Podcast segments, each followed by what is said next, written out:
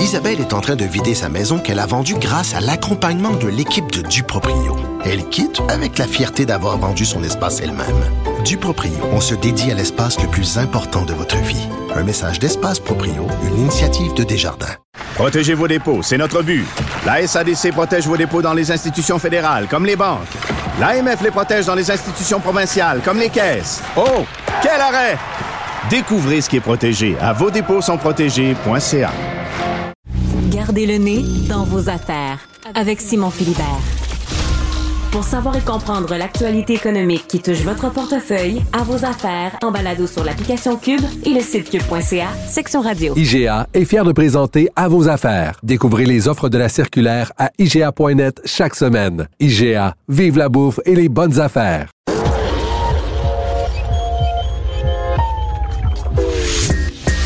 Savoir et comprendre les plus récentes nouvelles qui nous touchent.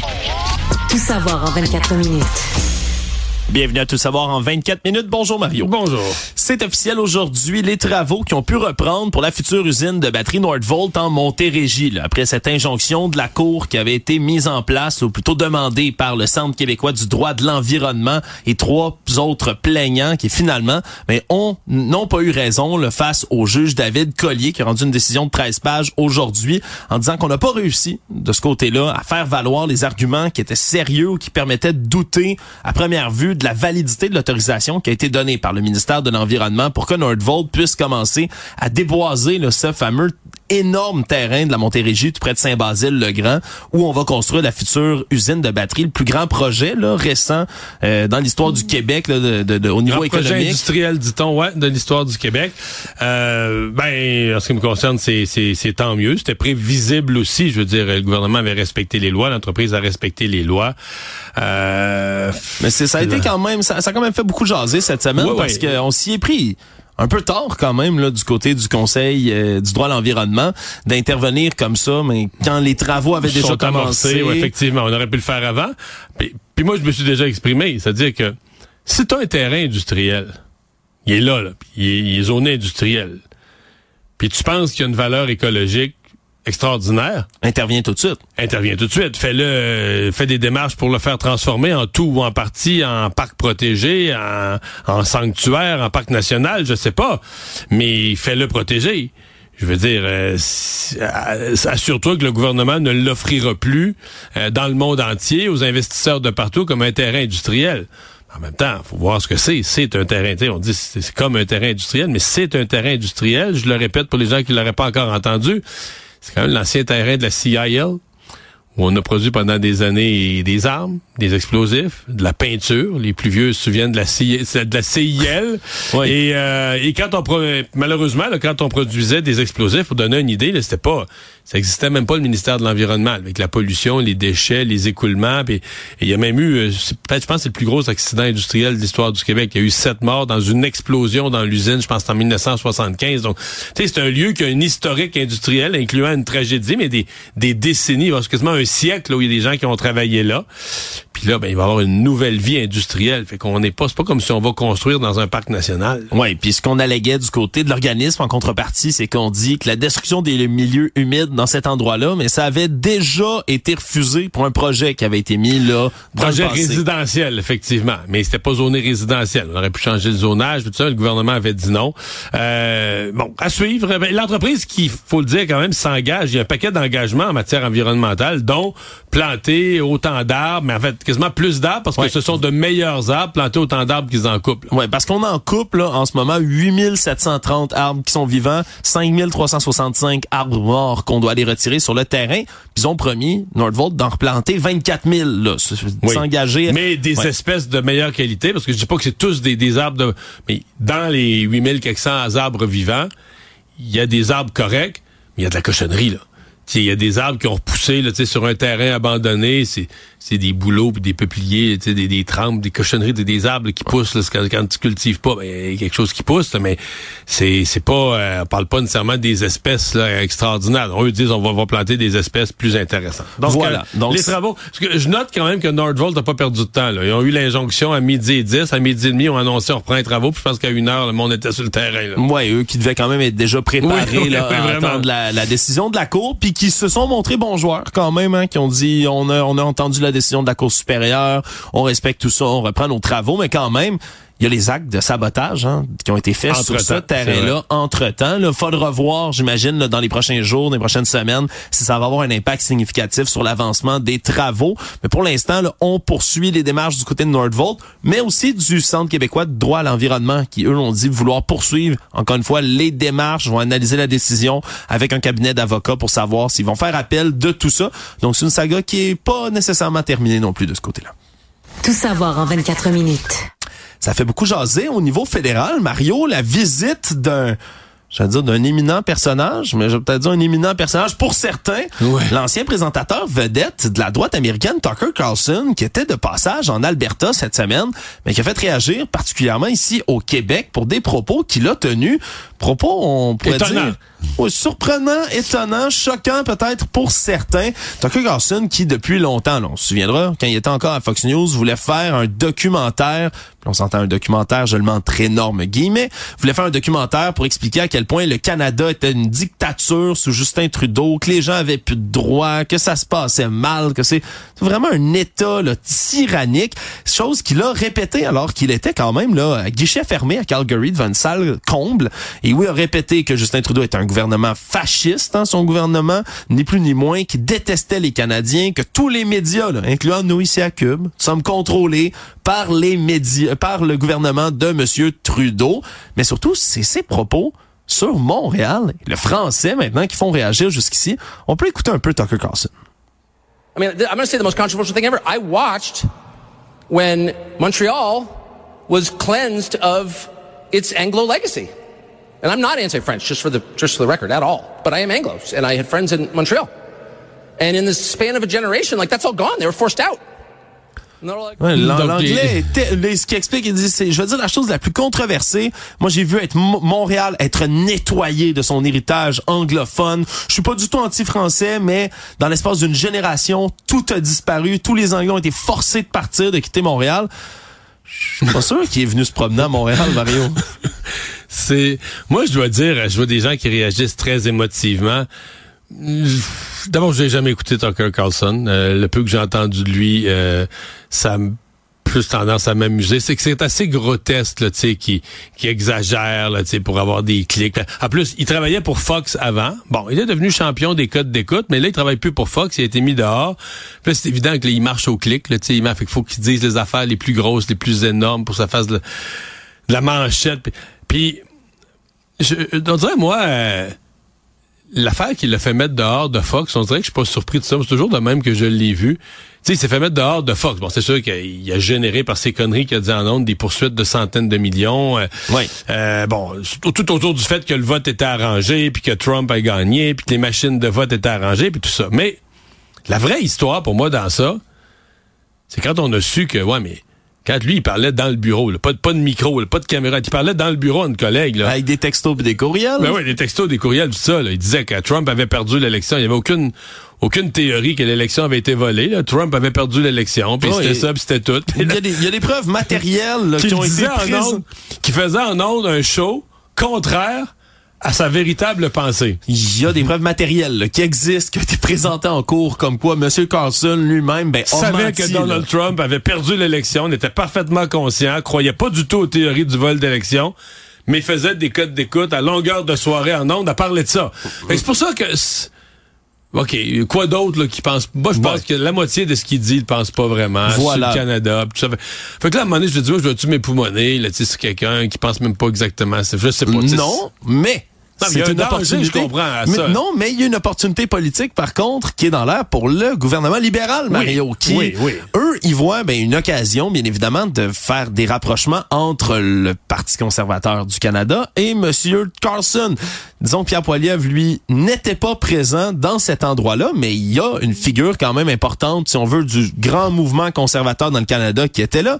Ben, c'est Madame Smith, qui est la première ministre de l'Alberta. Ben, elle était pas juste là, elle était, elle était la vedette était l'interviewé vedette. Là. Exactement, Madame Danielle Smith, là, qui s'est présentée, qui a discuté avec Tucker Carlson, qui l'a même là presque incité à dire mettez Monsieur Stephen Guilbeault, ministre de l'Environnement du Canada, dans votre ligne de mire. Lui aussi fait partie de cette gang de tyrans-là, de fascistes, de ci, de ça. Euh, ça, c'est sûr que c'est une belle occasion quand même, là, après ça. Pour là, les pour, libéraux. euh, pour les Ouais, libéraux. en fait, euh, j'ai vu dans l'intervention des libéraux aussi, dans le fond, leur, euh, leur, leur atterrissage, c'était de demander à Pierre Poilievre de dénoncer Tucker Carlson pour ses propos. voilà. Et là, il faisait le calcul, mais là, il n'osera pas dénoncer parce que là, il y a une partie du membership ou des supporters de Pierre Poilievre qui adorent écouter Tucker Carlson. Donc, on piège un peu Pierre Poilievre. En même temps, je pense que si on pose la question à Pierre Poilievre, il va dire, moi, je, je suis un chef politique, je suis pas un commentateur. Je suis surtout pas un commentateur de commentateurs, là, tu sais, je vais pas, euh, est-ce que Pierre Poilievre doit commenter les propos de Tucker Carlson? Est-ce qu'il y a une obligation de les dénoncer? Euh, Pas sûr. Ouais, J'en profite pour inviter M. Carlson à venir visiter Montréal s'il pense qu'il va avoir de la difficulté à se faire servir en anglais puis que tout l'héritage anglophone est disparu de Montréal. Il y a pas, ils ont pas laissé, comment est-ce qu'ils appellent ça, l'université, là, tu sais, sur Sherbrooke, là, au nord c'est de Sherbrooke, là, monsieur McGill, c'est plus là, ça? Non, c'est euh, mec, euh, mec Gilles. Actualité. On peut pas dire que Denis Coderre a perdu le flair pour inciter les caméras à le suivre, Mario. On a pu voir aujourd'hui euh, opération photo-op de l'ancien euh, maire de Montréal qui s'est présenté pour redevenir membre du Parti libéral du Québec. là. Lui, bien évidemment, qui, se présente comme un aspirant à la chefferie. Il était plus membre de- du parti depuis 2010, mais il est revenu prendre sa carte de membre aujourd'hui. En soi, ça- D'ailleurs, euh, il doit être le seul, mettons, des 12 derniers mois, parce que, tu sais, en, en 2023-24, tu renouvelles une carte de membre ou tu prends une carte de membre, tu vas sur Internet, tu rentres tes coordonnées, tu mets ta carte de crédit, aller physiquement prendre sa carte de membre avec un formulaire papier. On comprend que lui, il le faisait pour le spectacle, pour avoir les caméras puis les micros qui viennent le rejoindre. Mais je le regardais faire, je me disais, ouais, il n'y a pas d'avoir tant que ça des gens qui viennent. J'ai payé ma carte là, avec un 10 piastres cash, là, genre, un formulaire papier. puis- Ben voilà, mais on peut pas dire que c'était un échec, hein, son Ah! opération, parce C'est que du judo. Alors qu'il aurait pu avoir l'air complètement fou, à dire, Regarde, tu veux devenir chef d'un parti que t'es même pas membre, il a twisté ça à son avantage. Oui. Il a dit que c'est voilà, c'est l'inspiration, l'occasion que les gens attendaient peut-être pour redevenir membre ou Ben devenir oui. membre une première Il fois. les a invités à prendre ou à, à renouveler leur carte de membre. puis, euh, Et puis il en a profité en plus pour sortir ben des lignes qui viennent frapper fort, hein, puis qui ont été des préoccupations des Québécois. La subvention de 7 millions aux Kings de Los Angeles, hein, il en a profité pour dire que même s'il aime beaucoup le hockey, puis on s'en souvient que M. Coder aime beaucoup le hockey, ben qu'il n'y a pas besoin des Kings de Los Angeles. Donc euh, opération réussie selon toi aujourd'hui? Bon, en fait, oui, vraiment, vraiment, vraiment. C'est-à-dire, ah, d'abord, euh, tu sais, à travers le caucus du Parti libéral qui ont commenté sa candidature, pas toujours bien, mais ça fait trois jours qu'on parle de lui. Euh, il finit ça, tu sais, un vendredi. Des fois, il y a un petit peu moins de nouvelles le vendredi que les autres jours de la semaine. Il est un peu comme la grosse nouvelle du jour, ou une des grosses nouvelles du jour. Euh, invite, il devient le mobilisateur qui invite les libéraux à devenir membres ou à redevenir membres. Euh, puis il doit en avoir vraiment, écoute, dans le fond, il doit en avoir un paquet des cartes de membres échues au Parti libéral, soit parce qu'il manque de bénévoles pour les renouveler, ou parce que les gens sont démobilisés, démotivés, tout va mal au parti. Fait que, tu sais, lui, a l'air du gars qui veut remobiliser ça. Ah non, c'est un, c'est un home run. On, on s'en- on s'entend plus dans la position dans laquelle se trouve le Parti libéral du Québec en ce moment. Ils vont prendre toute l'aide qu'ils peuvent recevoir. Puis si c'est M. Ouais. Coder, connu mais dans comme le, ça... oui, mais dans le caucus, c'est pas le même qui voit ça. Non? Oh, dans le caucus, là, Denis Coderre, c'est comme, voyons, voyons, qu'est-ce qu'on fait avec ça, là? Ben, Je te le dis. Tout savoir en 24 minutes. Affaire judiciaire qui a été euh, plus ou moins suivie depuis un certain moment, mais qui concerne quand même un événement là, qui a secoué le Québec en entier l'été dernier. On se souviendra là, des incendies de forêts meurtriers là, qui ont frappé la province, dans le nord particulièrement, des municipalités. Là. On se souviendra Chibougamau, Chapet, Lebel-sur-Quévillon qui ont été menacés par les flammes là, de manière assez intense. Merci. Mais ce qu'on sait aussi maintenant, c'est que oui, il y avait des incendies allumés par la foudre, par les circonstances naturelles, la sécheresse, le manque de précipitations, mais aussi par un certain, individu, un certain individu dans le nord du Québec. Monsieur Brian Paré de Chibougamau, un homme de 38 ans qui a allumé pas moins de 14 incendies criminels entre le 29 mai et le 5 septembre. Et là, on apprend là, depuis qu'il a plaidé coupable de ces incendies criminels-là. On apprend pas mal plus sur Ouais, parce que là, on a, on a un collègue du journal qui est monté à Chibougamau qui a fouillé ça, puis je te dirais, euh, Alexandre, si c'était pas vrai, là, si c'était un film, je te dirais, cette histoire-là est hyper intéressante. Là, tu la lis, puis elle, est comme épeurante, là. Tu sais, comme tu dis, OK, mais gars, c'est tout un, tout un malade, mais l'histoire, euh, tout ce qu'on apprend, c'est un des articles les plus fascinants. C'est juste que tu dis, OK, mais c'est vrai, ça s'est vraiment passé dans une petite ville, Chibougamau, c'est vraiment arrivé, puis euh, créant des incendies qui ont qui auraient pu avoir des créer des dommages encore pires que ceux qu'on a créés. Absolument. Là. Ce qu'on comprend en ce moment, mais c'est un cas qui est unique dans l'histoire du Québec, voire même peut-être du Canada. Là. Les avocats... Les, procureurs disent qu'il n'y a même pas de précédent. Maintenant, pour trouver une peine de prison, il n'y a pas de précédent... Euh, il n'y a jamais eu des incendies comme ça qui ont menacé aussi concrètement la vie d'un aussi grand nombre de personnes qui ont été allumées par quelqu'un. là. Évacuer une ville au complet parce que quelqu'un a allumé un incendie comme ça. Non, non, c'est ça. C'est pas une pizzeria. C'est même pas un, un incendie qui frappe, d'accord, un pâté de maison, un bâtiment, un pâté de maison, OK, un quartier ou une ville au complet. Mais là, c'est vraiment du jamais vu et on est en train de chercher dans la jurisprudence sans trouver, mais qu'est-ce qu'on va donner comme peine à un homme qui a allumé 14 incendies comme ça? Parce que Brian Parry est plaidé coupable le 15 janvier dernier, puis ça permet maintenant de révéler aussi les détails de l'enquête de comment ils ont fini par le coincer parce que on y a fait subir à lui une évaluation psychiatrique là, lors de pour savoir s'il était apte à subir son procès. On a déjà évalué que c'est un homme qui comprend c'est quoi le bien et le mal, qu'il comprenait au moment des faits. Donc c'est on peut écarter quand même cette et, il semble conscient des gestes qu'il a posés. Oui, puis lui qui est allé les allumer. Là. Puis l'enquête est assez fascinante, merci. Là. Au départ, les policiers qui ont été appelés un peu par les pompiers puis les experts en incendie qui trouvaient que ben il y en avait un peu trop là des incendies qui s'allumaient en ce moment. là. Le service des incendies de la ville de Chappé, entre autres, qui disait, ouais, euh, ok, la foudre, mais il arrête pas d'avoir des incendies qui s'allument. Pas sûr, pas sûr que ce soit la foule. Et finalement, ben, on a mis le même la feu qui déclarait que c'était du jamais vu. Ben, les policiers s'en sont mêlés puis se sont rendus compte que sur place de certains brasiers, par exemple le feu qu'on appelait le feu 227 et le feu 228, ben, il y avait des bouteilles de butane, des morceaux de bois, des morceaux de plastique qui étaient retrouvés, là, vraiment des accélérants pour créer un feu, en partir un qui était retrouvé sur place. Et là, ben, se sont mis à suivre ces endroits-là et ont trouvé que, ben, il y avait un homme qui passait toujours dans le même coin. C'était Brian Avec un véhicule vraiment reconnaissable. Ouais, un véhicule complètement unique, là. Ouais, un véhicule Mazda noir avec un gyrophare installé sur le toit, mais surtout, ben, des énormes autocollants dessus où il est écrit liberté, freedom, un peu les classiques qu'on voit dans les mouvements complotistes ou des soi-disant qu'on voit de la liberté ici au Canada. Et lui qui se promenait toujours avec son dossard orange de, chasse sur le dos, on s'est mis à douter de lui jusqu'à le suivre. Puis finalement, en regardant ses réseaux sociaux, la police, qui ont bien vu que c'est un homme qui flirtait avec plusieurs théories complotistes, mais on finit par avoir une autorisation d'installer un GPS en dessous de son auto, puis se sont bien rendus compte qu'il se retrouvait à chaque fois aux endroits où des feux étaient allumés, puis c'est finalement comme ça qu'on a fini par le coincer. Les témoins sur place qui ont tous corroboré avoir vu le fameux véhicule avec un gyrophare puis des collants dessus, mais c'est toute une histoire. J'ai hâte de voir, Mario, vraiment, quelle va être la peine infligée à Brian Parry, parce qu'il aurait pu causer, là, dans ce cas-ci, semble... Des pertes matérielles énormes, des pertes de vie, euh, il aurait pu... Euh,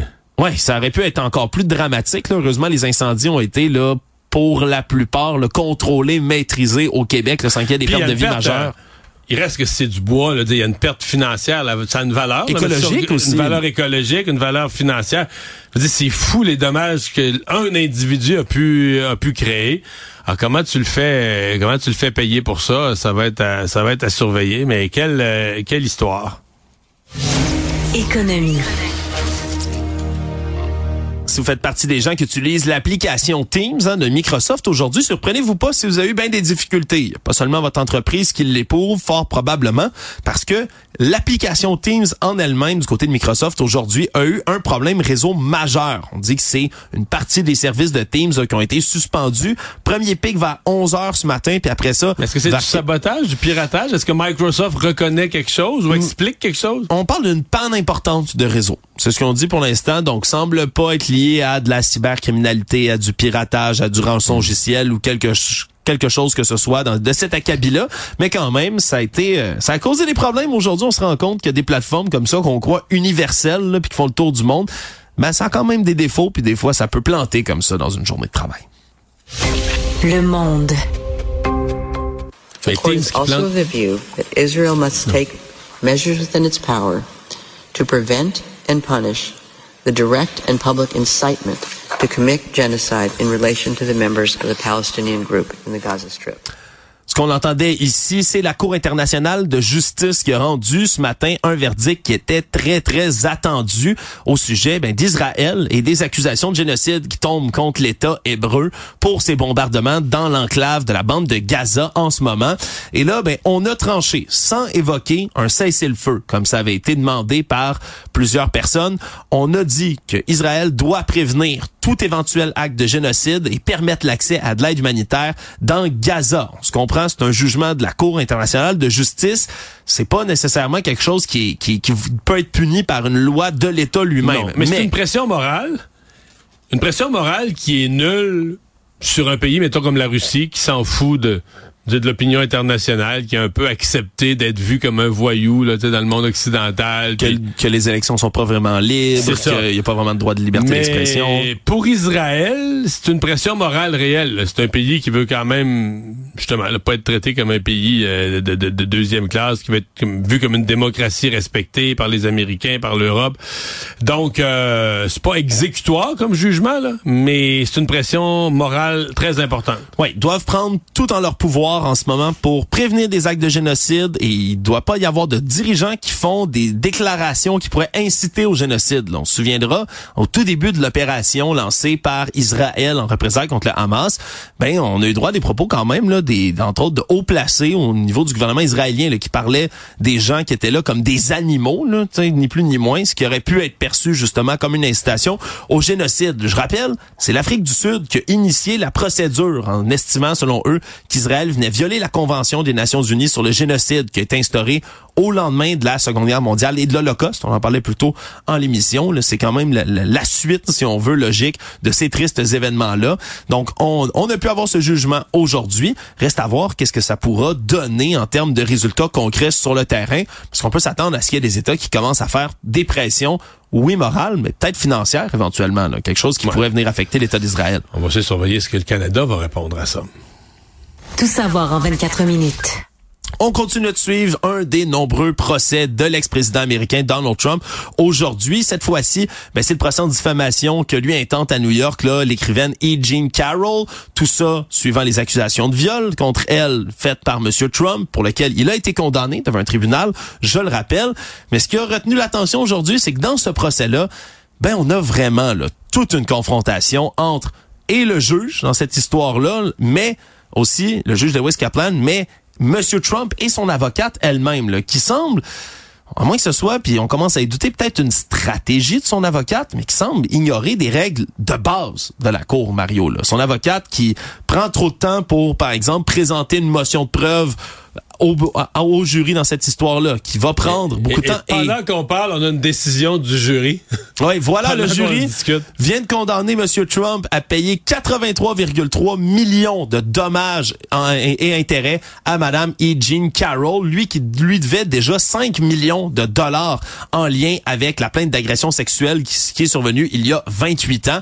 Donc c'est un montant beaucoup plus substantiel. le 83. Ouais, on parlait la dernière fois, c'était 5 millions. 5 millions dernière fois pour l'accusation de viol pour la diffamation qui entoure ce viol-là. Parce qu'il faut comprendre, M. Trump, lui, n'a jamais arrêté de dire, et c'est ce qu'il faisait encore une fois au procès aujourd'hui, continue à dire qu'il connaissait pas cette femme-là, qu'il l'a jamais vue de sa vie, le traité de de tous les noms, de faire ça pour de l'argent, d'être une menteuse, vraiment là, de tous les noms. c'est d'ailleurs ce qu'il a fait aujourd'hui, il s'est levé en plein milieu là, des déclarations de fermeture du procès, puis il, il, a sacré son camp en bon français là, de la salle d'audience tu sais, on dit politiquement ça va bien, ses affaires, il mène, il a gagné au New Hampshire cette semaine, il avait gagné l'Iowa la semaine passée.